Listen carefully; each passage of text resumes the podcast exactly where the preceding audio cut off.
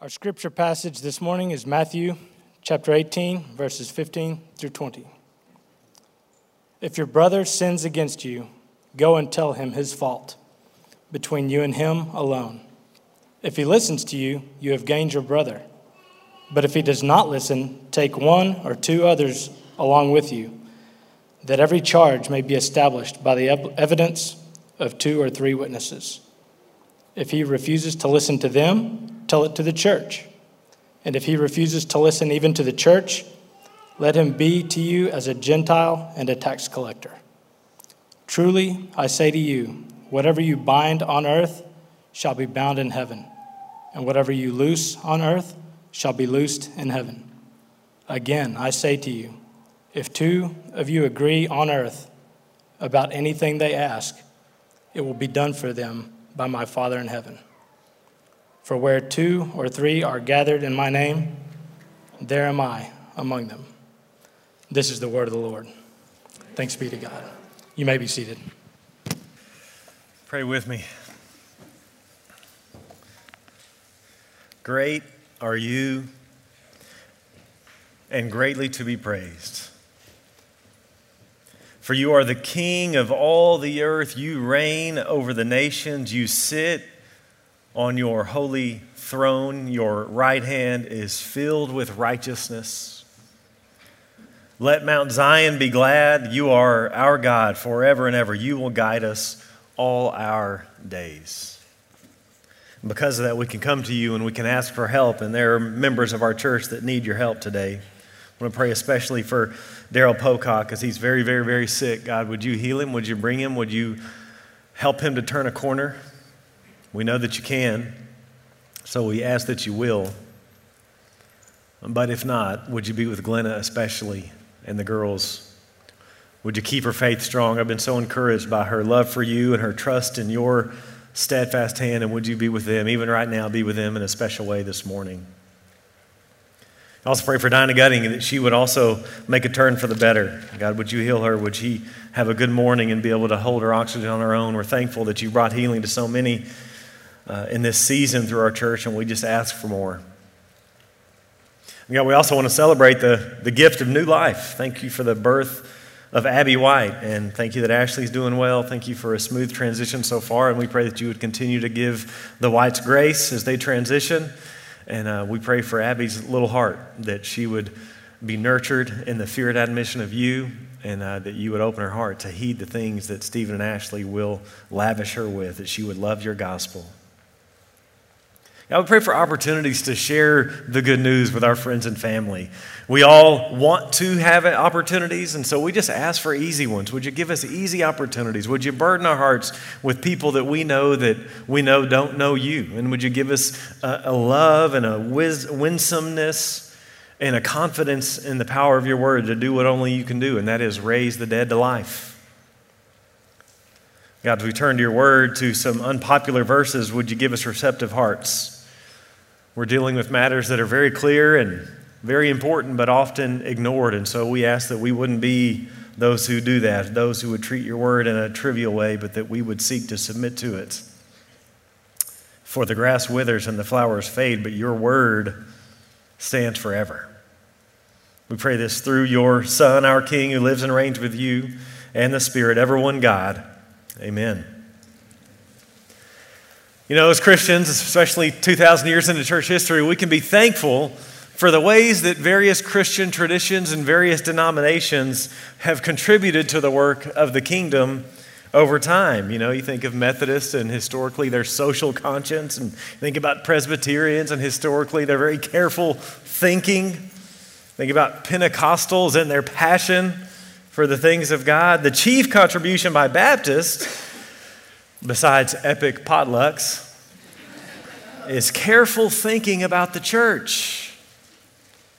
We take the doctrine of the local church, what's known as ecclesiology, very seriously, at least historically. Sadly, nowadays, not so much due to pragmatism, this idea that we should do whatever works. A desire for large numbers in church world, we often call them the killer bees that church leaders often are so consumed with. That is budget, buildings and butts in the seats, just worrying for more and more numbers. a lack of conviction sometimes. Sometimes it's a lack of courage. Because of that, meaningful membership in church discipline is very rare today. Probably what I'm going to unpack to you today is probably new to most of you, and that's unfortunate. I often teach on this passage and on church membership and church discipline in our membership class, and I often ask, hey, have you ever been in a church that did this stuff? And it's so rare, it's less than 1% at best. So, here at Southside, we're all about the gospel of Jesus Christ, the good news. And maybe you're here and you don't know the gospel. The gospel is simply that God created us, He's our creator, created us good. But it didn't take long for us to turn to ourselves and decide, you know what, we know better. And so we've sinned. And because of Adam's sin, all of us are born in sin. But the good news of grace is that God didn't leave us to ourselves, He sent His Son to die in our place. He bore the penalty that we deserve. That's what we're all about here. That's the gospel. It's the good news. So that if we trust in Christ, our sins are forgiven. It's what we've been singing about. So we have a right standing with God, and now we're called to follow Him. And this gospel, this message, this good news, it produces a people. It births a people, a church. And so that's what we're talking about for the next six weeks. We normally just walk through books of the Bible, verse by verse, paragraph by paragraph, book by book. But we're doing a sort of a topical, expositional, topositional series on membership matters.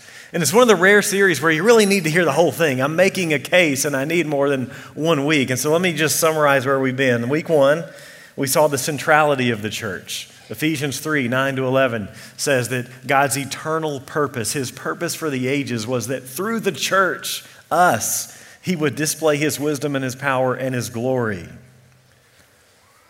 to the watching world. The church is the bride of Christ. It's the apple of God's eye, therefore, the local church ought to be the apple of ours as well. This early church father named Cyprian, he put it this way. Way back in the 200s, he said, He who hath not the church for his mother hath not God for his father. The church has to be central. So we looked at that. We looked at the nature of the church, and we saw from Jeremiah 31 that the church is the community of the new covenant, and it's to consist of believers and believers only. It's called a regenerate church membership. So, yes, unbelievers are welcome here. We want unbelievers here hearing the word, hearing the gospel, but they can't join the church until they believe that gospel, until they've been born again, until they've been regenerated. People who have saving faith. And then last week, we looked at church leadership, church government and saw that God's will, clearly taught in Scripture, is that his local churches be led by a plurality of spiritually qualified male elders. And we kind of tipped our hat at what I called elder led congregationalism. And that's where we're going to look this week. Looked at we need to have a regenerate church membership. Well, how do we do that? This week, we'll see through meaningful membership. Next week, we'll see through church discipline. The next week, we'll see through building a culture of discipleship in the local church. And then the last week, we'll tie it all together. Elder led congregationalism is Jesus' discipleship program for his church. So, membership and discipline are the front door and the back door of the church. And the main thing I want you to take away from our passage this morning is that the Lord Jesus Christ has given the assembled congregation the keys of the kingdom and we are called to exercise them through church membership and church discipline. So if you've got a Bible, let's open up to the Gospel of Matthew and ask what are the keys and then what are they for? We're going to be in Matthew 16. We're in the Gospel of Matthew right now, but it was going to be a little while before we got to chapter 16. So we'll hit it now and then we'll hit it again in about nine or 10 years. Page 771 if you're using one of our Bibles in front of you in the chair. What is your job as a church? It's to exercise the keys of the kingdom. What are those keys? Well, look at Matthew chapter 16, verse 13.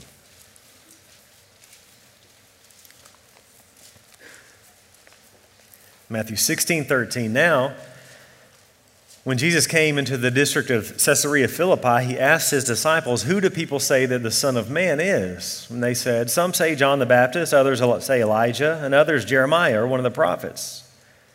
And he said to them, But who do you say that I am? Simon Peter replied, You are the Christ, the Son of the living God. And Jesus answered him, Blessed are you, Simon Barjona.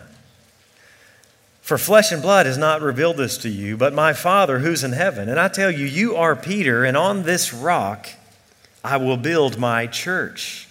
And the gates of hell shall not prevail against it. I will give you the keys of the kingdom of heaven, and whatever you bind on earth shall be bound in heaven, and whatever you loose on earth shall be loosed in heaven.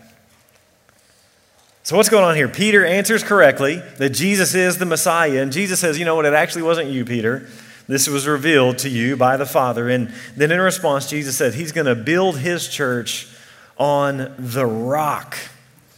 And if you know anything about this passage or church history, there's been a lot of debate, especially between Catholics and Protestants on this verse. What is the rock? And historically, Catholics have said this is one of their proof texts for the papacy, for the popes. They say it's Peter, and it's every, uh, every pope, every bishop in Rome that followed him. And so a lot of Protestants have probably overreacted and said, no, no, the rock's not Peter, it's his confession that Jesus is the Messiah. Well, I actually think it's a bit of both. I do think it actually is Peter because there's a word play here in the original. So Jesus says, You are Peter, Petros, and on this rock, Petra, I will build my church. But that doesn't mean Peter was the first pope. There's nothing in these verses or anywhere else about apostolic succession or what they call Petrine infallibility. All that's got to be read into the passage, not drawn from it. So Peter was the rock, right? Just think about the book of Acts. If you know the book of Acts, Peter was clearly at the forefront of the early church. He was a clear leader, hugely important. And so while some say the rock is that confession that Jesus is the Messiah, and others say the rock is Peter, I think it's both. Peter is the rock precisely because of his confession that Jesus is the Messiah. They can't be separated. The confessor and the confession go together. And so Jesus says, I'm going to build my church not on people only and not on truths only, but on the right people who have the right truths. On a who and a what. On a confessor and a confession. So Jesus is going to build his church on Peter and Peter's confession. And Peter, though, he's just a representative of the apostles and the prophets. Ephesians 2:20 says the church is built on the foundation of the apostles and the prophets. And when Jesus says, "Who do you say that I am?" it's actually plural. We in Texas have a word for that, right? Jesus says, "Who do y'all say that I am?" Speaking to Peter, but he's speaking to Peter as a representative of all the apostles, and that Peter answers on behalf of all of them. Jesus says he'll build his church on Peter who confesses rightly and the apostles and the gates of hell will not prevail against it. This passage I think is often missed, but we need to stop and ask what are gates for? Are gates offensive or defensive? Gates are defensive, aren't they? The gates of hell will not prevail against the church. The church is the one charging the gates, not the one that's running away. The church is on the advance, not on the retreat. That's what we're called to do, right? This is this is why C.S. Lewis in Mere Christianity said Christianity is a fighting religion. We're active. Remember Genesis 1? What's the fundamental calling of humanity?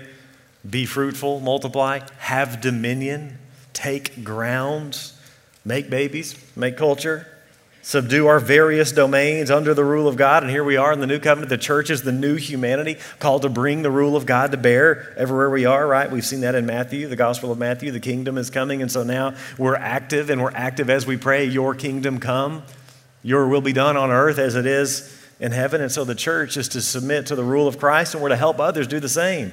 It's really what we're about here. Submit to the rule of Christ and help others submit to the rule of Christ. Help move people wherever they are to where Jesus wants them. Where does Jesus want them? Submitting every little area of their lives to His gracious rule and seeking to extend that rule. That's what the Great Commission is. Jesus has all authority. Therefore, make disciples, teach them to obey all that King Jesus commanded. And Jesus promises victory here. The church will not be destroyed. The church of Jesus Christ is indestructible. Hell cannot resist the church's advances. So let's be at it. Look back at verse 19. Jesus says, I will give you the keys of the kingdom of heaven, and whatever you bind on earth shall be bound in heaven, and whatever you loose on earth shall be loosed in heaven. What are these keys of the kingdom? Well, very clearly, right here, they're the power to bind and loose. And this metaphor of binding and loosing, it was very common. It was used in ancient Judaism for various things. One of the ways it was often used was for interpreting the law, interpreting the Torah, and for making decisions. And so they would study a matter and they would either bind it, restrict it, or they would loose it, liberate it. And so the keys of the kingdom represent the apostles' ability to determine what's, what is and what is not permitted. The power to make and enforce binding decisions. These keys are authoritative decisions concerning what's prohibited and what's permitted. To open and to close is what keys do, right? And Jesus says, Heaven will agree with the binding and the loosing. And these keys, they're giving first to Peter as a representative of the apostles, but they're just representatives really of the church at large. And notice Jesus is going to hand these keys to the gathered congregation congregationalism. So flip a page over to Matthew chapter 18.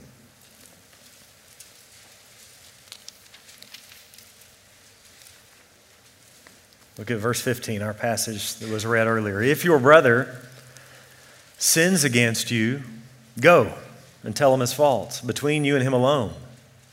If he listens to you, you've gained your brother. But if he does not listen, take one or two others along with you, that every charge may be established by the evidence of two or three witnesses. If he refuses to listen to them, tell it to the church. And if he re- refuses to listen even to the church, let him be to you as a Gentile and a tax collector. Truly, I say to you, whatever you bind on earth, sound familiar? Shall be bound in heaven, and whatever you loose on earth shall be loosed in heaven. Again, I say to you, if two of you agree on earth about anything they ask, it will be done for them by my Father in heaven. For where two or three are gathered in my name, there am I among them. One of the most famous passages about church discipline, and Jesus lays out a very clear process for us. If a person sins, you first go to them privately, Jesus says, and point out his fault. Now, this is contrary to where we are in American culture, isn't it? Go and show them their faults. The world says, no, you can't do that. That's not loving. That'd be hate speech. That's judgmental. Didn't Jesus say, judge not? Well, he did. In fact, let's just go back, keep in, keep in Matthew there. Flip back to Matthew chapter 7. This passage is often misused.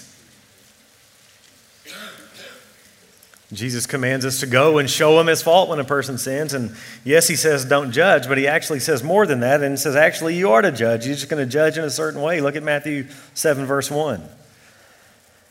Judge not that you be not judged, for with the judgment you pronounce, you'll be judged. And if with the measure you use, it'll be measured to you. Why do you see the speck that is in your brother's eye, but don't notice the log that is in your own eye? Or how can you say to your brother, Let me take the speck out of your eye when there's a log in your own eye? You hypocrite. First, take the log out of your own eye, and then you will see clearly to take the speck out of your brother's eye. So notice, it's not that Jesus says never judge, never pull the speck out. He just says first take the log out of your own, judge yourself first, and then you can go and judge another brother or sister. We're to check our own faults first, but then we're commanded in the church to point out the fault of others when it happens. In other words, to help each other follow the Lord. Always with grace, always with humility. But we are responsible to one another in the local church.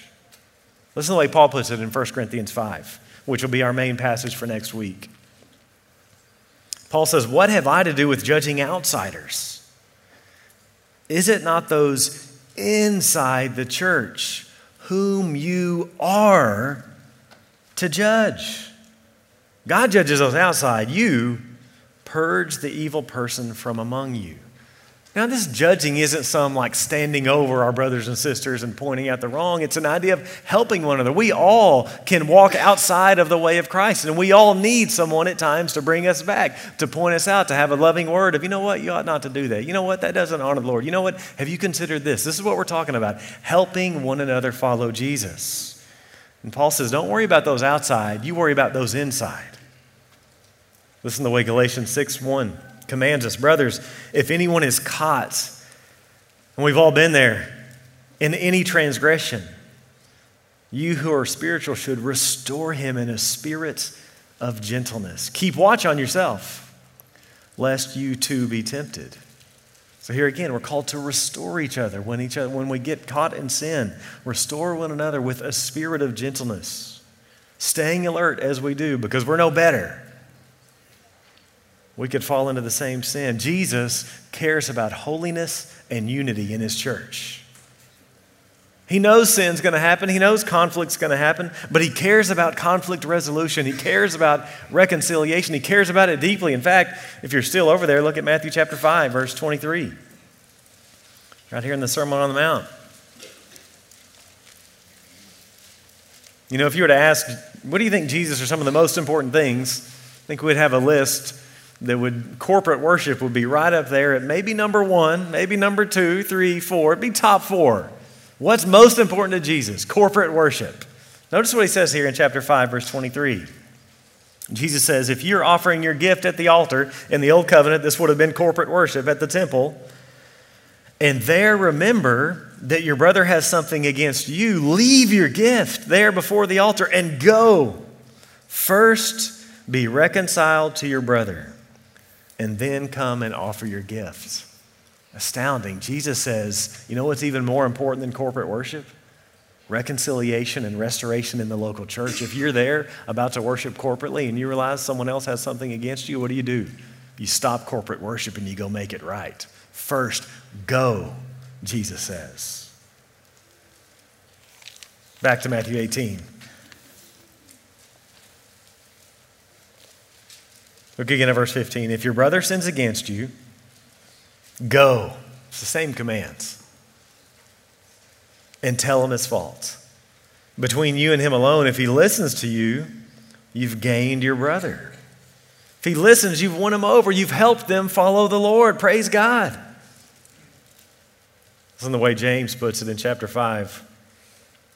He says, My brothers, if anyone among you wanders from the truth and someone brings him back, let him know that whoever brings back a sinner from his wandering will save his soul from death and will cover a multitude of sins. God has commissioned us to be his agents of rescue. Stuff's all over the Bible, rarely practiced today. But Jesus says if he doesn't listen, he gives a second step. What does he say? Take two, one or two witnesses with you, which was an ancient Jewish courtroom principle gleaned from Deuteronomy 19. It's always good to have other people in the room. But notice, Jesus wants to keep this circle as small as possible for as long as possible. So, first it's just you and the offender. If he doesn't listen, bring a couple more. These witnesses will see it. They'll see the way the person's confronted, and they'll see either the repentance and get to celebrate, or they'll see the rejection and the failure to repent. And these witnesses, ideally, are not just any random members of the church, but people that are close to the person, people who know their situation. This is weighty. This is, this is a tense and sensitive situation. And so, Jesus here, he wants us to be careful and cautious, patient and measured. And notice here, Jesus is talking to every Christian. He's talking to all the disciples here in Matthew 18. Elders aren't mentioned here, leaders aren't mentioned here, staff is not mentioned here. He's not merely speaking to church leadership. Jesus expects that this will be ordinary Christians ordinary members. And clearly, Jesus is referring to Christians in the same local church, members of the same community where people know one another and pray for one another and have committed to one another. And what's the goal? It's always repentance, reconciliation, restoration as quickly as possible. But that doesn't always happen. So Jesus says if he still refuses to listen, still refuses to repent, he gives this third step tell it to the church. Look at verse 17. If he refuses to listen to them, tell it to the church. And if he refuses to listen even to the church, let him be to you as a Gentile and a tax collector. The New Living Translation says, Take your case to the church. So notice this. When a member of the church, a member of the new covenant community, is unrepentant, they're in outward, ongoing sin, Jesus, our King, the Lord of the world, commands us tell the church, tell the assembly. You know, Jesus actually didn't say a lot about the church. In fact, did you know that in all four Gospels, he only uses this word church, ecclesia, two times Matthew 16 and Matthew 18. Therefore, this is the most important thing our Lord ever said about the church. And yet, this teaching is routinely ignored. It's saddening. It's frankly shocking how rare this is actually practiced, even though here it is crystal clear. Remember what the church is, right? The church, it just means assembly. The word was often used in non religious contexts. It was used in all kinds of assemblies. It's the gathering, it's the assembled congregation. The basic definition of the word church is a gathering of people for a particular purpose. And that gathering is important, right? It's right there in verse 20. It's what he says, where two or three are gathered in my name, there am I among them. This is, this is a church discipline context that Jesus promises his presence for. And again, notice just what Jesus doesn't say. He doesn't say, when there's an unrepentant person and ongoing outward serious sin, he doesn't say, tell their family. He doesn't say, tell their small group. He doesn't say, tell the staff. He doesn't say, tell the elders. What does Jesus command? Tell the church. Tell the assembled congregation. Friends, this is not optional teaching by Jesus. This is not a suggestion. We want to obey Jesus. We want to follow the King of the world. We want to submit to the Lord of Lords. He's the head of the church, He has the authority. And Jesus rules His church, and His holy scepter is His word. And so we want to submit our church life to the will of the King. So we need to be doing this. God is wiser than we are. Jesus says, Tell the church. And if he refuses to listen, even to the church, even to the gathered congregation, let him be to you as a Gentile and a tax collector. Now, what does that mean? Well, what's a Gentile? Gentile is just a, a pagan, a non believer, one who's outside of the new covenant community. In other words, a non Christian. What's a tax collector? Remember, in this day, tax collectors were the scum of the earth. They were the traders. They traded on their people and then used them for their own selfish gain. What he means is let them be to you as an unbeliever. Of course, Jesus doesn't mean anytime someone sins, put them out. Not at all. But when a person is in unrepentance, outward sin over a period of time and they will not listen, they will not repent, Following this process Jesus lays out, eventually we must conclude, conclude that they're not a true Christian, that they're not regenerate. There's no fruit in their lives. In fact, there's the opposite of it. They're no longer even trying to follow Jesus. And remember, the difference between a Christian and a non Christian is not the presence or absence of sin. All of us sin on a daily basis. The difference between a Christian and a non Christian is that we hate our sin and we seek to repent of it. And we listen to the prompting of the Spirit. Non Christians don't, they don't care. So if a person has this pattern of willful sin over time and no repentance, won't heed counsel from church members, from church leaders, Jesus says, tell the church and remove them from the fellowship. Treat them as an unbeliever, disassociate from them. Listen to the way 2 Thessalonians 3 puts it. Again, this is on almost every book of the New Testament. Verse 6, and you know, what is, sorry, 2 Thessalonians 3 6. Think I got over here. Now we command you, I think it's supposed to be first Thess. Now we command you, brothers, in the name of our Lord Jesus, that you keep away from any brother who's walking in idleness and not in accord with the tradition that you receive from us. Keep away from them, disassociate from them. Then in verses 14, 314, we see this. If anyone does not obey what we say in this letter, take note of that person and have nothing to do with them, that he may be ashamed. Do not regard him as an enemy, but warn him as a brother. Or again, 1 Corinthians that we'll see next week puts it this way. This is, this is a pattern, a person that was in a pattern of this nasty sin, would not repent. Let him who's done this be removed from among you, Corinthian congregation. So, of course, this doesn't mean that we're mean to these folks or harsh toward them. I mean, how do you treat your unbelieving neighbors? I hope you're not mean. Hope you're not harsh. But you don't treat them like everything's okay because it's not. You have an evangelistic posture towards them. And they're welcome to attend services. We want them under the word. But it does mean here very clearly that we treat them as an unbeliever. We remove them from among us. We, the old term is excommunicate them. We remove them from the membership roll. We exclude them from the Lord's Supper. We'll focus again on all this next week, and please come tonight at 5 if this raises questions. Would love for you to have clarity on all this. Listen to the way Jonathan Leeman writes it in a little book called Church Discipline. He says, Formal church discipline is the appropriate course of action whenever a church member's failure to represent Jesus becomes so characteristic and habitual that the church no longer believes he or she is a Christian.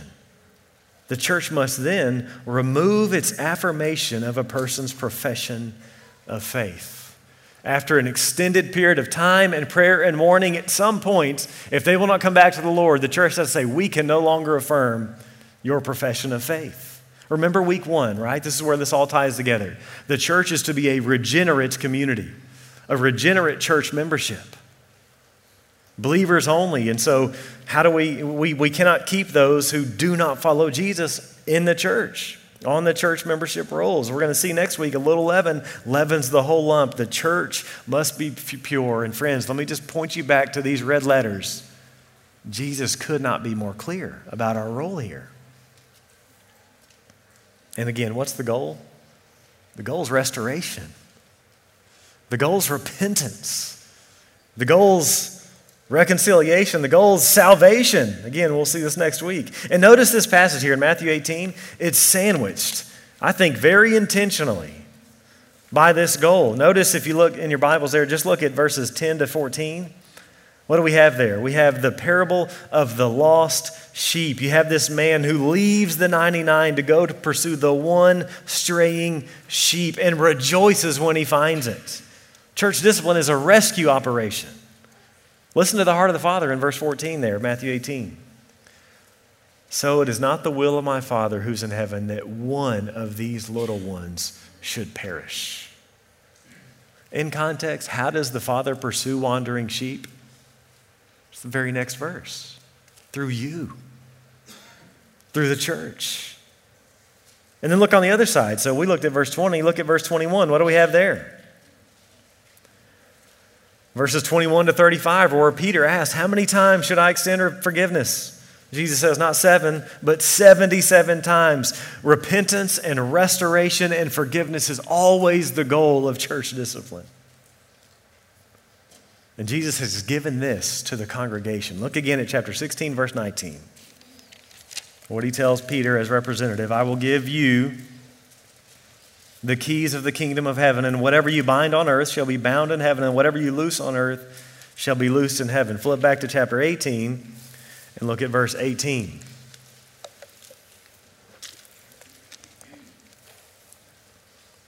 Jesus now tells the church, that's what he just said, tell the church, verse 18, truly I say to you, whatever you bind on earth shall be bound in heaven, and whatever you loose on earth shall be loosed in heaven. Again, I say to you, if two of you agree on earth about anything they ask, it will be done for them by my Father in heaven. For where two or three are gathered in my name, there am I among them. So the keys of the kingdom that are given to the church, they refer to excluding and accepting confessors and confessions. It's discipline and doctrine. Jesus gave the church the keys of the kingdom to receive people into membership or exclude them from membership in the local church. Here's how one commentator put it The gathered church is loosing and binding, forgiving and refusing to forgive, carries the very authority of God. Jesus has given this to the church Listen to what Jesus says in John chapter 20, verse 23. If you forgive the sins of any, they are forgiven them. If you withhold forgiveness from any, it is withheld. He's saying to the church, Church, if you follow my guidelines, you have my endorsement, you have my blessing. Even if the church only consists of two or three in the gathering, right? They've got to start somewhere. Jesus ties the assembled church's decision to heaven. He's saying that God has delegated his authority to the church on the matters of membership and discipline. This is why we take church membership so seriously. God has entrusted us with a job. They teach us that the local church is where believers are gathered in Jesus' name to make declarative statements on heaven's behalf, and His presence is here, especially among us, so that we can bind and loose with these keys. Let me just reiterate something that's missed in most churches today. Jesus says nothing about the leadership of the church in these verses. This isn't something that happens behind closed doors. This all happens in the assembled congregation, in members' meetings. This is all about the local church. This is all about you. So let's tie this all together. What does this have to do with church membership? Well, hope you're seeing everything. Jesus has entrusted the members of the local community with the keys of the kingdom. There are these instruments of authority to discern a what and a who, a confession and a confessor, propositions and people, what we believe and who we are. So the church holds the Jesus delegated authority to admit and to remove. The keys are about entry and exclusion. I've been reading a lot of old Baptist history lately, and there was this guy named Benjamin Keach who in 1697 said this The power of the keys, or to receive in and shut out of the congregation, is committed unto the church. I mentioned this may be new. It's probably new. It's usually in membership class. This is new to most people that come in, but I want to keep reminding you this ain't new. This is 1697 old. This is historic. Again, the last 70 years, churches have been anemic and weak and haven't followed the clear teaching of the Lord here, but this is just historic Baptist practice. I tell you, I'm just your great, great, great Baptist grandpa come back to bring back the old way, which is the biblical way, it's the Jesus way. The congregation is to exercise the keys with membership and discipline. To get really practical, that means that the power of the keys are exercised through our confession of faith and our membership directory.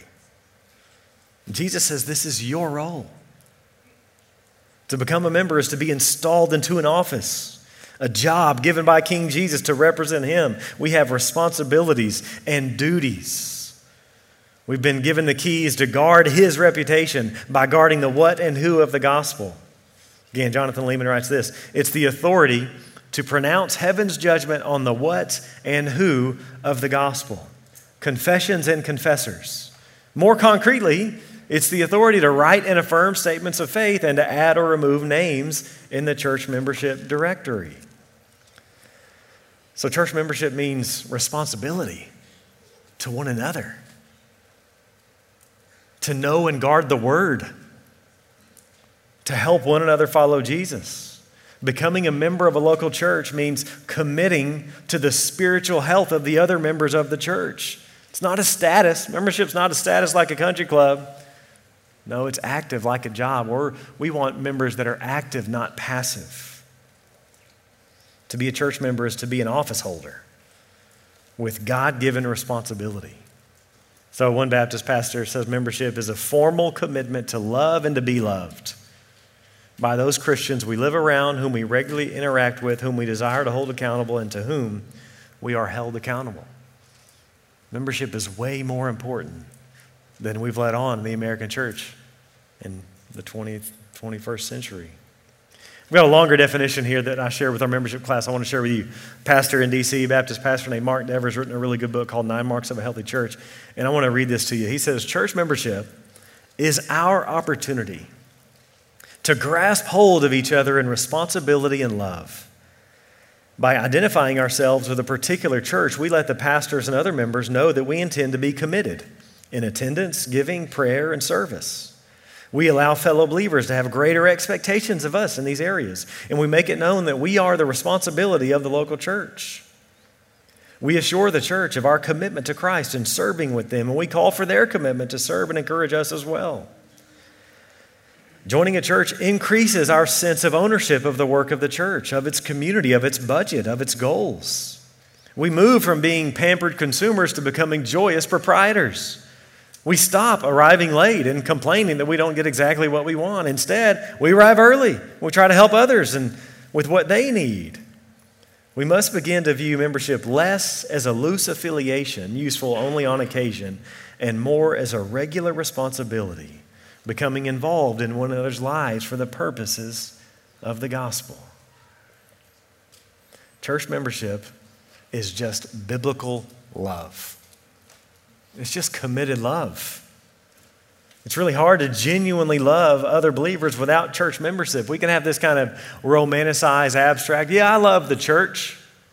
It's easy to do that. It's not so easy when the church has names and faces and problems and burdens to bear. But when you know them, you can commit yourself to them and they to you. And so membership means we covenant together with responsibility and love to help one another follow the Lord. It's a self conscious commitment to a particular people. Church membership gives shape and appearance to our love. It's, it's the ability to actually obey the 37 one another commandments we're given in the New Testament. As a church here, one of our core values is we're an authentic community. We are in authentic community. And friends, there really is no authentic community without a specific commitment to specific people. A church that downplays formal commitment, and again, this is the vast majority of churches in our day, church that downplays formal commitment will end up having shallow relationships. Because as the married people in this room know, love thrives on commitments. A church that just appeals to you as a consumer. You know, we're a church, we're a vendor of religious goods that's here to give you what you want and need. A church that appeals to you as a consumer will, surprise, surprise, be filled with consumers. And friends, nothing ruins authentic community like a bunch of self centered, self focused consumers. It's not who we are. We're not consumers. We're not like consumers at a performance. No, to be a member is to be a cultivator of a community garden. We have a stake in this now. We're overseeing one another's discipleship. We're zealous about faithfully representing Jesus together. One author uses the example of a shareholder. What, what do you do when, they become, when someone becomes a shareholder? Well, they start paying attention, don't they? They get involved. They get an app. App, not nap. They download an app. Start watching the stock. They start learning. They start attending shareholder meetings. They ask, How are we doing? What can we do to do better? So, what we're calling elder led congregationalism, it causes members to buy in with what the Lord's doing here. Here's how one pastor puts it. In fact, it's a quote from this book we want you to grab Understanding the Congregation's Authority. And so, when a person joins their church, he says something like this Friend, by joining this church, you will become jointly responsible for whether or not this congregation continues to faithfully proclaim the gospel. That means you will become jointly responsible both for what this church teaches, as well as whether or not its members' lives remain faithful. And one day you'll stand before God and give an account for how you used this authority. Will you sit back and stay anonymous, doing little more than passively showing up for 120 minutes on a Sunday? Or will you jump in with the hard and rewarding work of studying the gospel, building relationships, and making disciples? We need more hands for the harvest, so we hope you'll join us in that work. Southside, let's continue to grow in meaningful membership. Jesus has entrusted us with the keys of the kingdom, and so let's strive to be faithful as we exercise them. Let's pray together. Father, we're thankful for your word and its clarity. And as I sit here te- teaching words that are very unpopular in American culture, I'm thankful that you have built and are building a congregation that seeks to follow you and to follow your word, even when it's uncomfortable, even when it's countercultural. Thank you for the work that you're doing among this people. Thankful for so much responsibility and love that's already happened. And I pray that this teaching, and as we move to have members' meetings and voting members in, and probably on occasion having to vote members out, would you just build us up in love? Strengthen our commitment to you, which shows itself practically by being strengthened to one another. That's what we want. We want to honor you. We want to follow you, and we want to love one another effectively because, as your son said, it's by our love for one another that the world will know that we are your disciples. And so we ask for your help to that end. Continue to build health in this place. Help us to continually submit our lives to you and your word and help others to do the same. For our joy, for your glory. We pray it in Christ's name. Amen.